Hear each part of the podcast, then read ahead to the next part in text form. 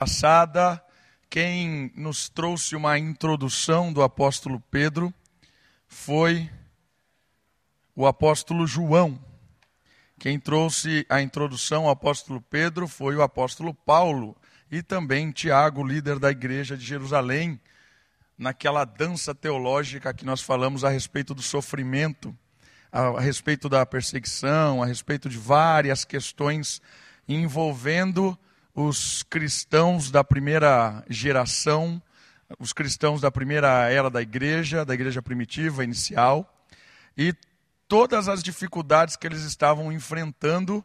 E o tema da mensagem semana passada era Vencendo o Maligno. E o apóstolo João foi o nosso uh, professor.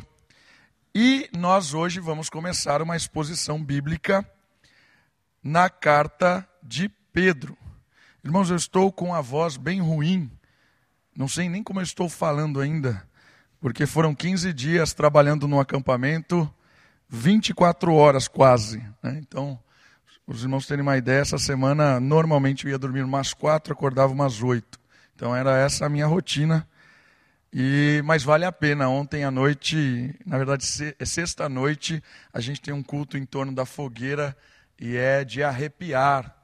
Quando exponho a palavra de Deus, Deus me dá o privilégio de pregar a jovens e adolescentes e no final convidar aqueles que foram tocados pelo Espírito a demonstrarem publicamente que o Senhor Jesus é Senhor da vida deles a partir daquele momento, ou a partir daquele momento compreenderam a graça de Deus e você vê aqueles jovens indo lá à frente e entregando a vida a Cristo depois de serem tocados pelo Espírito, vale a pena dormir às quatro e acordar às oito. Se fosse para ver isso sempre, né, vale a pena. Então a gente tem que se motivar pela salvação que Deus promove e valeu a pena servir a Deus. Eu quero agradecer os irmãos que oraram pelo nosso trabalho. A Kate, inclusive, está lá trabalhando ainda, fechando o, a temporada. A gente trabalhou bastante, uma equipe, mais ou menos 50, 60 pessoas trabalhando lá. Foi graça de Deus, irmãos. Muito obrigado pelas orações. E eu quero convidar você a conhecer também o Ministério de Acampamento. Se quiser tiver, tiver, ter uma experiência com acampamento, ah, você está convidado para as férias de janeiro. Ok? Mas vamos lá, tente me entender com essa voz horrível que eu estou. 1 Pedro, a gente vai começar a estudar essa carta e eu quero fazer a leitura primeiro dos dois versos iniciais e aprender um pouquinho a respeito de como vencer o sofrimento, como vencer as perseguições, como viver neste mundo. Vamos ler? Acompanhe a leitura por gentileza. Pedro, apóstolo de Jesus Cristo, aos eleitos que são forasteiros da dispersão no Ponto, Galácia, Capadócia, Ásia, Bitínia, eleitos segundo a presciência de Deus Pai, em santificação do Espírito, para a obediência e aspersão do sangue de Jesus Cristo. Graça e paz vos sejam multiplicadas. Queridos, o apóstolo Pedro está escrevendo para os eleitos que são forasteiros. Quem são estes? Da diáspora, é a outra palavra que aparece. Diáspora tem uma ligação um pouco com os filhos de Israel, com a nação de Israel. A diáspora é o termo usado quando algum tipo de perseguição, quando algum tipo de uh, intervenção acontecia no povo e o povo de Israel se espalhava por todo o mundo. Então o povo de Israel tinha o seu território, a sua casa, o seu lar, e alguma coisa acontecia e havia um espalhar deste povo. É isso é diáspora, espalhar. Então pessoas completamente fora de casa por alguma coisa que aconteceu. E aqui Pedro está falando sobre a, di, a dispersão, a diáspora dos forasteiros que são eleitos. Então Pedro está pegando um público bem específico. Ele está falando para os cristãos tanto judeus, aqueles que eram filhos de Israel e que agora se converteram a Cristo, tanto aqueles que eram gentios, ou seja, não eram da nação de Israel, eram de qualquer outro lugar, de Roma, ou bárbaro, ou de qualquer outro lugar do mundo e que havia conhecido a Cristo. Então Pedro está escrevendo para estes indivíduos que estavam espalhados por toda essa região que ele cita. E Pedro tem um propósito para escrever para estes irmãos. E o propósito ele começa a desenvolver com essas duas palavras muito interessantes que aparecem no primeiro versículo. A primeira delas é eleitos e a segunda dela, palavra é forasteiros. Essas pessoas, elas foram eleitas por Deus para um propósito específico. A eleição de Deus, ela tem um aspecto prático. Às vezes você entra na internet, principalmente, e há discussão a respeito de eleição. A eleição versus livre-arbítrio, a eleição e a predestinação versus a liberdade humana, calvinismo e arminianismo. Irmãos, a maioria, 99,9% das discussões em internet sobre isso são porcaria de discussão teológica de pessoas que não entendem nada porque ficam discutindo coisas simplesmente pelo fato de discutir coisas. Mas a questão da eleição, ela é algo muito específica e muito prática. Deus escolheu pessoas com um propósito de fazer a diferença neste mundo. Deus escolheu indivíduos antes da fundação do mundo, com o propósito bem específico de proclamar as virtudes daquele que os chamou. O que isso significa? Proclamar as virtudes daquele que os chamou. Cada pessoa que foi escolhida por Deus, escolhida pelo próprio Criador, tem o objetivo de ser um dispenseiro dos atributos, das virtudes daquele que o escolheu. É o seu representante. Deus escolheu seus representantes para este mundo mal. E ele está falando o seguinte: Pedro está chamando a atenção destes escolhidos. Deus escolheu vocês não porque vocês tinham qualquer coisa boa, não porque havia algo em vocês. Deus escolheu vocês porque Deus tem um propósito que vem dele, não é em vocês. Então Deus escolhe essas pessoas e manda essas pessoas para este mundo. A eleição é a escolha de Deus de indivíduos para proclamarem as virtudes de Deus neste mundo mal. Por isso estão dispersos, espalhados. E aí vem a palavra forasteiros. Por quê? Porque forasteiros são pessoas que não são daquele lugar. Nós fomos espalhados por este mundo, mas nós não somos deste mundo. Nós somos forasteiros neste mundo, não pertencemos a esta escuridão que reina. Paulo diz que o Deus deste século é o diabo. A ética implantada neste século é uma ética diabólica. A escuridão é quem reina no mundo. Mas Deus nos chamou não para nos livrar do mundo, Deus nos chamou para enviar ao mundo.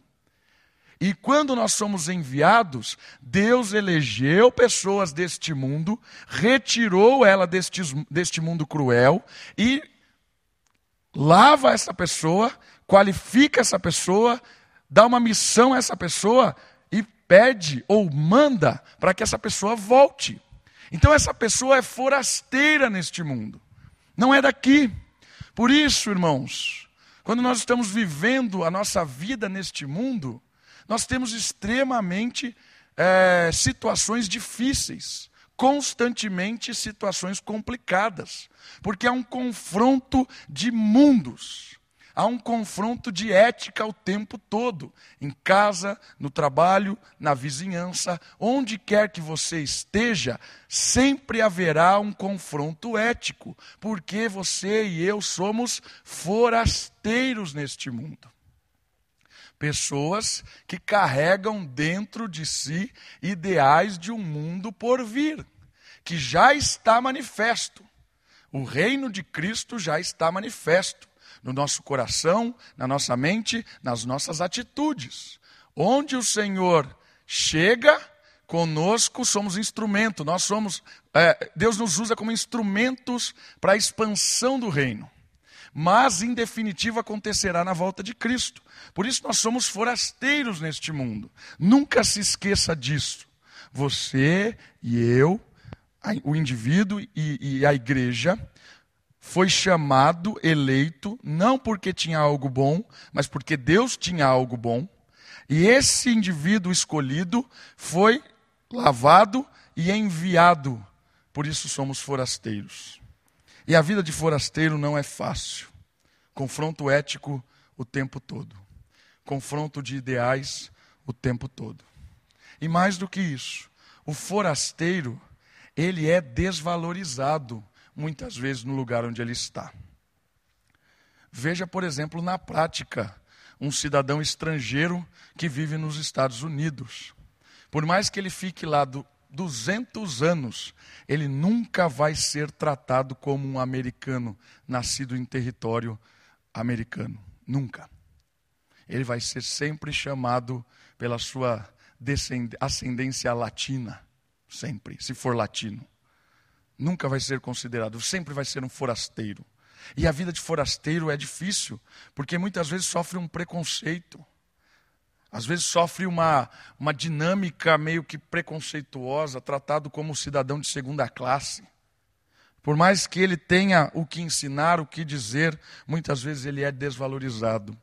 Entenda isso, você, meu irmão, minha irmã, que é forasteira neste mundo, que é forasteiro neste mundo. Muitas vezes nós vamos ser considerados cidadãos de segunda classe vamos ser considerados pessoas que não são dignas de respeito. Vamos ser considerados pessoas que não são dignas de serem ouvidas, porque não têm o que ensinar, são alienados religiosos. Talvez vamos ser maltratados, vamos ser despedidos de um emprego, vamos ser desvalorizados por causa da nossa ética e da nossa fé. Isso vai acontecer, irmãos, porque somos forasteiros e muitas vezes somos tratados como habitantes, moradores de segunda classe. E é isso que acontecia aqui com os irmãos. Eles estavam numa terra que não era deles. Por isso, Pedro está escrevendo para eles: vocês vão aprender algumas questões agora muito importantes, porque eu sei que vocês estão sofrendo. Eu sei que vocês estão caminhando nesta terra e estão sofrendo muito.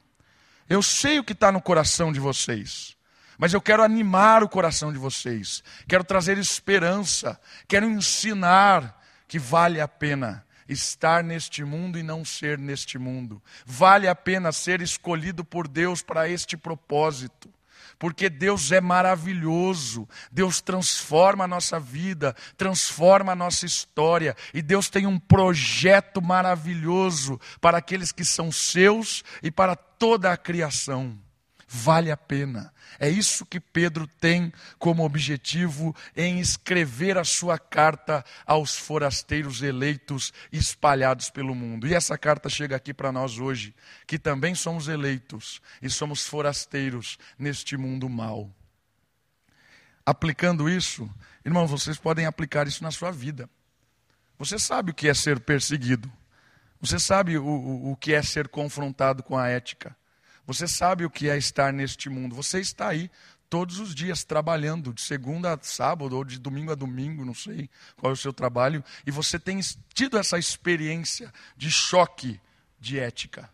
Você tem, você está tá entendendo o que Pedro está falando aqui, o que é ser forasteiro.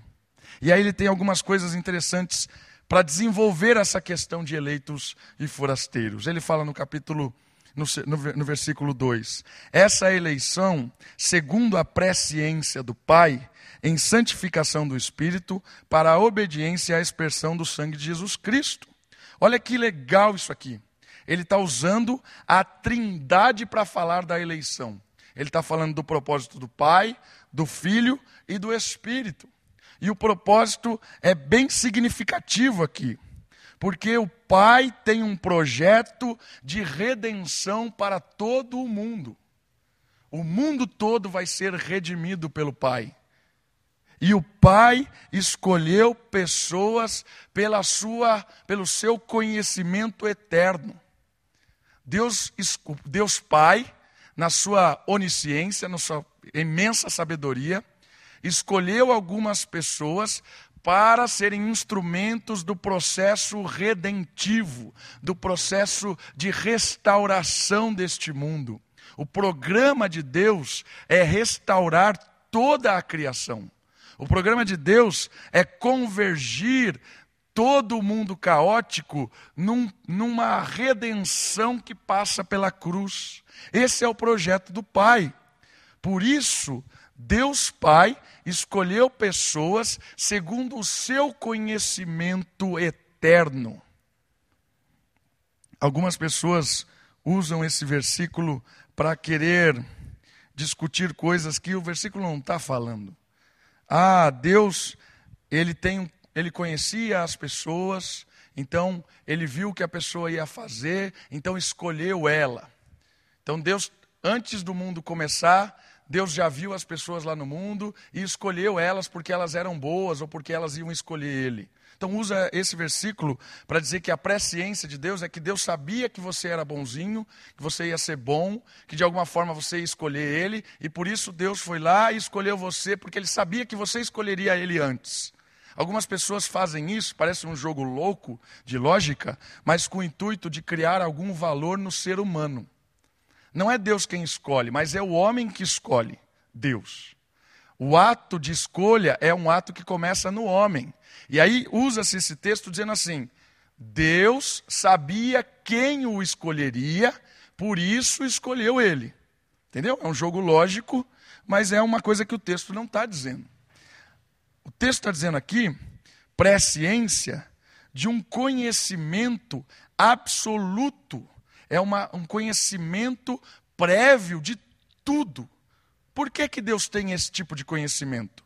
Porque Ele é quem faz tudo. Porque Ele é quem conduz a história. Ele conhece a história porque Ele faz a história acontecer. Deus é soberano em absoluto. Por isso, a presciência aqui é um Deus que conhece tudo o que ele programou para este mundo e ele sabe quem são as pessoas que ele vai usar para o seu processo de redenção. Deus escolheu seres humanos que não tinham nada a oferecer para ele para fazer um projeto maravilhoso na vida deste indivíduo, e este indivíduo, escolhido por Deus pela sua ciência absoluta de todas as coisas, para que esse indivíduo faça parte do projeto de Deus de restauração de todas as coisas. O Pai chama pessoas pela sua ciência absoluta para trabalhar neste mundo. Olha que legal isso. E aí você tem um chamado específico, eleito forasteiro, eleito pelo Pai, pelo seu conhecimento absoluto, para o seu projeto redentivo. Agora eu quero que você aplique isso na sua vida, na sua família. Como Deus que te escolheu, Deus que está trabalhando na sua vida, Deus que está fazendo uma revolução na sua vida, como é que você, que é eleito de Deus, vai ser um instrumento de redenção na sua casa? Como você vai fazer isso? Como filho, Talvez o clima na sua casa esteja completamente destruído. Talvez um relacionamento de pai e filho horrível. Como é que você, filho, eleito de Deus, instrumento de Deus, vai agir colaborando pela instrumentalidade do Espírito para redimir a sua casa, restaurar o seu lar? Como você, marido, vai fazer isso? Como você, esposa, vai fazer isso? De uma forma prática, fugindo do mal e da aparência do mal e imitando ao bem. E o supremo bem é o supremo pastor, imitando a Cristo. Redenção no lar começa com pessoas quebrantadas, que sabem que foram escolhidas por Deus sem nada de mérito e que foram transformadas por Deus para serem instrumentos de Deus na redenção da casa. E como é que você redime o seu trabalho? Você tem que responder isso. Você é um eleito, chamado pelo Pai para redimir o trabalho, para redimir o estudo, para redimir o seu dia. É prático isso. É uma ação de redenção que Deus chamou você para fazer parte disso. É claro que é Ele que vai terminar na volta de Cristo, mas o projeto é que você também e eu somos usados para isso. Eleitos segundo o conhecimento absoluto anterior de Deus Pai, em santificação do Espírito. A obra do Espírito é especial no projeto de Deus de redenção, de pagamento de dívida, de santificação. É o Espírito de Deus que nos busca lá no meio da morte. É o Espírito de Deus que vai nos buscar lá no fundo do poço. É o Espírito de Deus que toca o nosso coração quando nós éramos mortos em nossos delitos e pecados, e é a manifestação do Espírito que gera em nós vida. E a partir deste toque do Espírito de santificação, despertamos da morte e começamos a um processo que caminha para cima, caminha dia a dia, subindo degrau, degrau, degrau, degrau, para que possamos cada dia mais sermos transformados pelo Espírito para sermos como Jesus. Um instrumento de redenção neste mundo, onde nós somos forasteiros e eleitos, é trabalhado pelo Espírito. É o Espírito que nos tirou do lamaçal de pecado, é o Espírito que nos deu vida e é o Espírito que começa a trabalhar no nosso caráter. O Espírito começa a desenvolver o fruto dele, que é o amor. O fruto do Espírito, que é o amor e os seus gomos de benignidade, bondade, domínio próprio mansidão. O fruto do Espírito é gerado no eleito com o propósito de que esse indivíduo seja a bênção onde ele estiver. Mudança de vida por completo é algo do Espírito. É algo do Espírito. O projeto de Deus, Pai, é também o projeto do Deus Espírito. O projeto do Deus Espírito é também o projeto do Deus Filho. Escolhidos pelo Pai, santificados pelo Espírito, para a obediência e a aspersão do sangue de Cristo. Olha que legal isso. A obediência é o projeto de Deus para todos nós. E o sangue de Cristo é que nos purifica. É o sangue de Cristo que liberta-nos da rebeldia. É o sangue de Cristo que cria, quebra a amarra do nosso coração rebelde e de pedra. O sangue de Cristo nos liberta das amarras do pecado.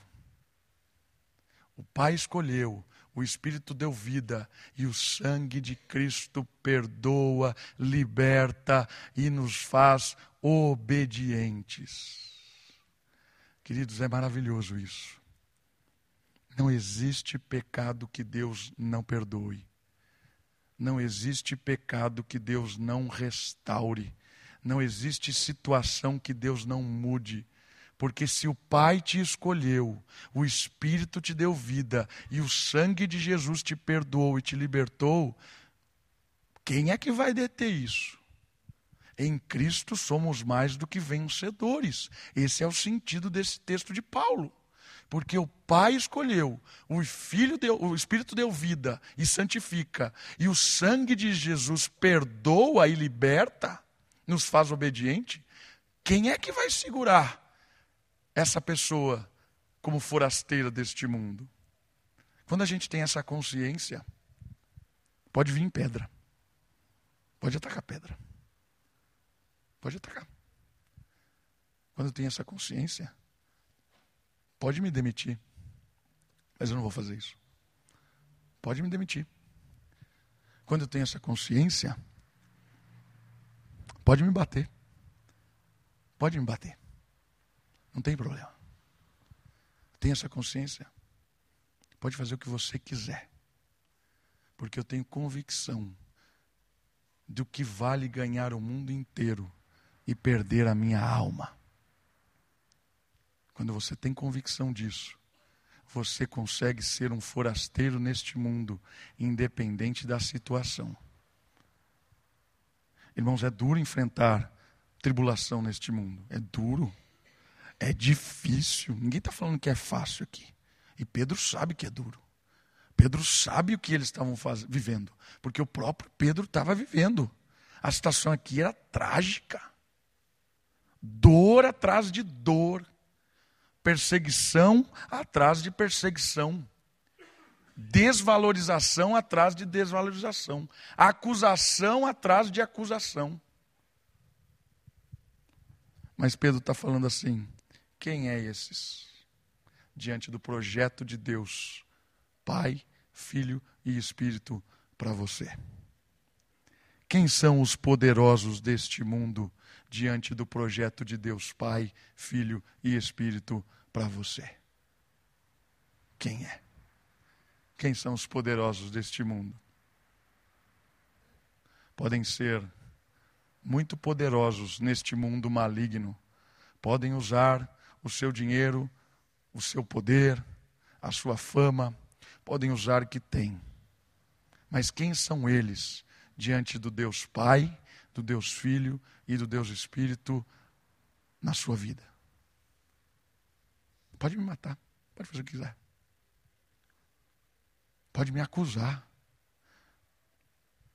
Pode fazer o que quiser. É Pai, é Filho e é Espírito. Faz o que quiser. Irmãos, isso muda radicalmente o nosso jeito de olhar a vida. Isso muda radicalmente o jeito que nós lidamos com a perda das coisas. Isso muda radicalmente o jeito com que a gente valoriza as, coisa, as coisas que temos, as conquistas que Deus nos permite conquistar neste mundo. Todas as coisas deste mundo são tratadas diferentes por aquele que entendeu que o Pai escolheu, o Espírito deu vida e o sangue de Cristo perdoou. Quando eu entendo essa sensacional obra trina, perspectiva de mundo muda. E qual é a marca da perspectiva da mudança? A obediência. A obediência. A obediência a Deus. Quer saber se alguém está no projeto de Deus? Veja se ele é obediente. Esse é o teste de corte. Teste de corte. Quer saber se realmente alguém é eleito do Pai, do Filho e do Espírito? Veja a obediência na vida dessa pessoa. Veja o quanto ela é obediente. Obediente ao quê? Obediente às instituições estabelecidas por Deus. Quando filho, obediente aos pais. Quando servo, obediente ao patrão. Quando cidadão, obediente às autoridades instituídas por Deus quando membro de uma igreja, obediente aos líderes. É obediente? Projeto do Pai, do Filho e do Espírito. Desobediente, suspeite. Rebelde, suspeite. Fica questionando a autoridade, suspeite. Porque não existe autoridade que não foi instituída por Deus. Romanos capítulo 13. é o teste, é a obediência. E a obediência está em todo lugar. Porque pela obediência de um só homem, muitos têm vida. Pela desobediência de um só homem, muitos têm morte. Pela obediência de Cristo, somos redimidos, perdoados, lavados, restaurados. Pela obediência de Cristo. Pela desobediência de Adão, ainda morremos. A obediência é o, é o, é o cerne do mundo, é o centro do mundo, é o centro do universo. E o próprio Cristo mostrou a maior, a maior exemplo de obediência. Foi obediente até a morte e morte de cruz. Não faça a minha vontade, faça a sua vontade. Projeto do Pai, projeto do Espírito, projeto do Filho, projeto do Deus Trino é nos transformar em filhos obedientes. Como nos tornar filhos obedientes? Quebrantamento. Irmãos, perceberam que o quebrantamento sempre é prim o primeiro passo? Porque Deus resiste ao soberbo, mas dá graça ao humilde. Primeiro passo para alguém ser obediente, né? já é eleito, conhece a Cristo, despertou-se da morte pelo Espírito. Está no projeto. Está no projeto. Mas às vezes o nosso coração ainda é rebelde. Lutamos contra um coração corrupto ainda, porque Deus ainda não tirou de nós a inclinação moral pecaminosa. Desejamos ser rebeldes. Desejamos isto constantemente. Mas o programa de Deus para nós é a obediência. Como é que eu mudo de vida? Quebrantamento quebrantamento. Chega no seu quarto, fecha a porta, se ajoelha diante de Deus e fala: Senhor, estou aqui rendido diante do Senhor, quebrantado, humilhado, perdoa-me, eu quero começar de novo. Deus acolhe coração contrito. Olha o filho pródigo. filho pródigo é a história do maior perdão que Deus nos conta de uma experiência de um, de um indivíduo rebelde que foi tocado pelo Espírito e voltou quebrantado aos braços do Pai. Filho pródigo ganhou perdão porque foi quebrantado. E vocês percebem que tem outro filho na história do filho pródigo? O outro filho é interessante porque ele diz assim para o pai: Pai, o senhor vai matar o principal cordeiro para esse malandro? O novilho cevado vai para esse cara que gastou tudo que o senhor deu para ele e o senhor vai matar isso? Para mim, que sou obediente, nunca saí daqui de casa, obedeço tudo que o senhor manda e o senhor não vai matar nada? Você já olhou para esse filho? Esse filho estava na casa, pertencia à casa, mas não desfrutava da casa. O pai olha para ele e fala assim: Filho, tudo que eu tenho é seu, tudo que é meu é seu. Por que, que você está olhando para aquele novilho? Todo o rebanho é seu. Às vezes nós estamos dentro de casa, mas não aproveitamos da paternidade de um Deus maravilhoso. De um Deus Pai, Filho e Espírito que trabalha no coração de quem se arrepende, mas de quem está dentro da casa. O fato do filho não ter se desviado da fé, o fato do filho estar lá 200 anos na casa, o fato do filho estar lá sendo obediente, ah, estou lá naquele lugar há tanto tempo, não conhecia o pai verdadeiramente ainda. Precisava ter uma experiência de quebrantamento. Tem muita gente dentro da igreja, arrogante, soberbo, que não conhece o pai. Nunca sai daqui. 200 anos de igreja presbiteriana nunca sai daqui. Filho pródigo. Aí vem o indivíduo que entra na igreja uma semana, todo quebrado. Uma semana depois, o cara está restaurado. Duas semanas depois o cara está aqui tocando. Três semanas depois o cara está ali mexendo no data show. Quatro semanas depois ele está servindo na igreja. Uma semana, cinco, dois meses depois ele está lá no meio do nada pregando o evangelho. Aí o dono da casa fala assim: quem é esse indivíduo que acabou de chegar e quer tomar o meu lugar? Quem é esse cara na igreja presbiteriana que eu fundei?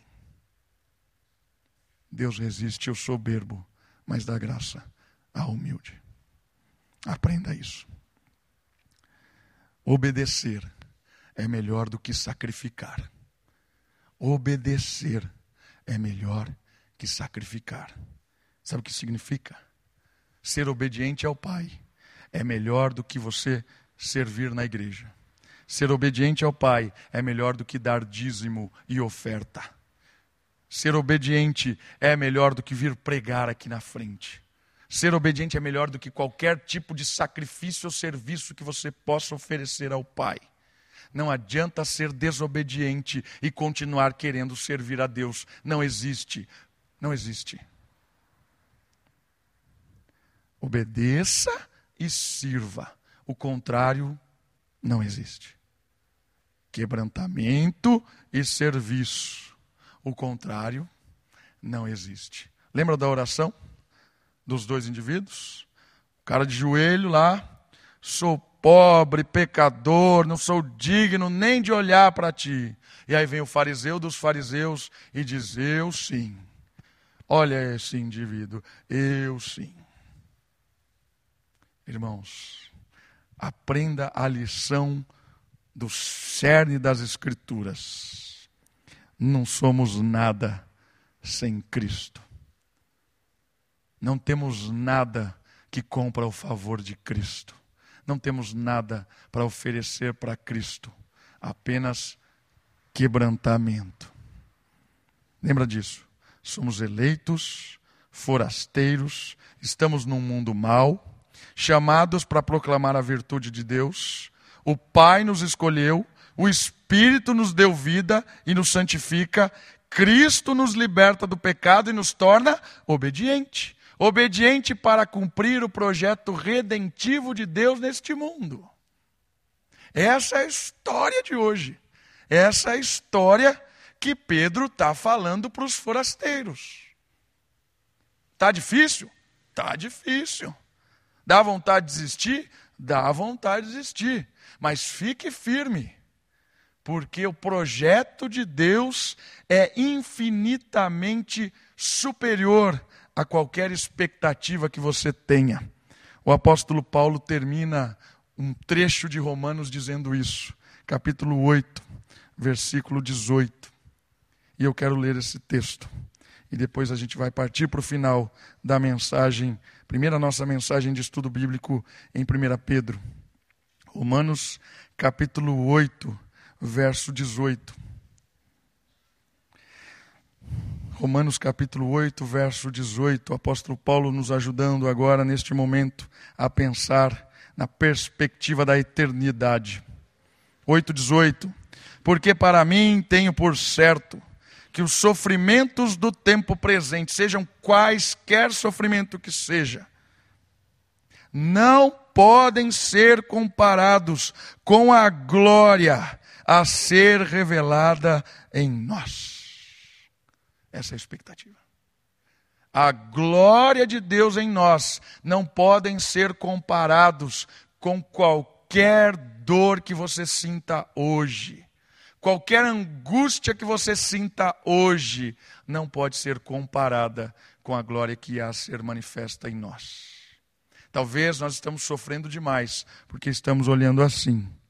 Pare de olhar assim e olhe assim, porque a glória que há de ser revelada em nós é incomparável com o que eu passo aqui hoje. É isso que Paulo está nos ajudando a pensar, é isso que Pedro está falando aos forasteiros eleitos e espalhados por este mundo mau. E o apóstolo Pedro termina a introdução da sua carta dizendo algo motivacional.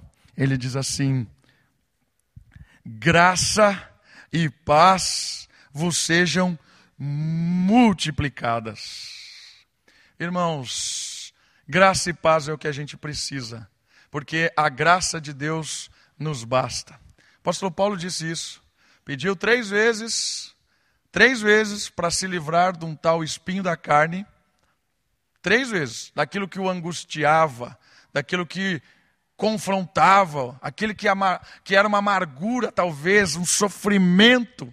Três vezes pediu, mas Deus disse para ele assim: A minha graça te basta.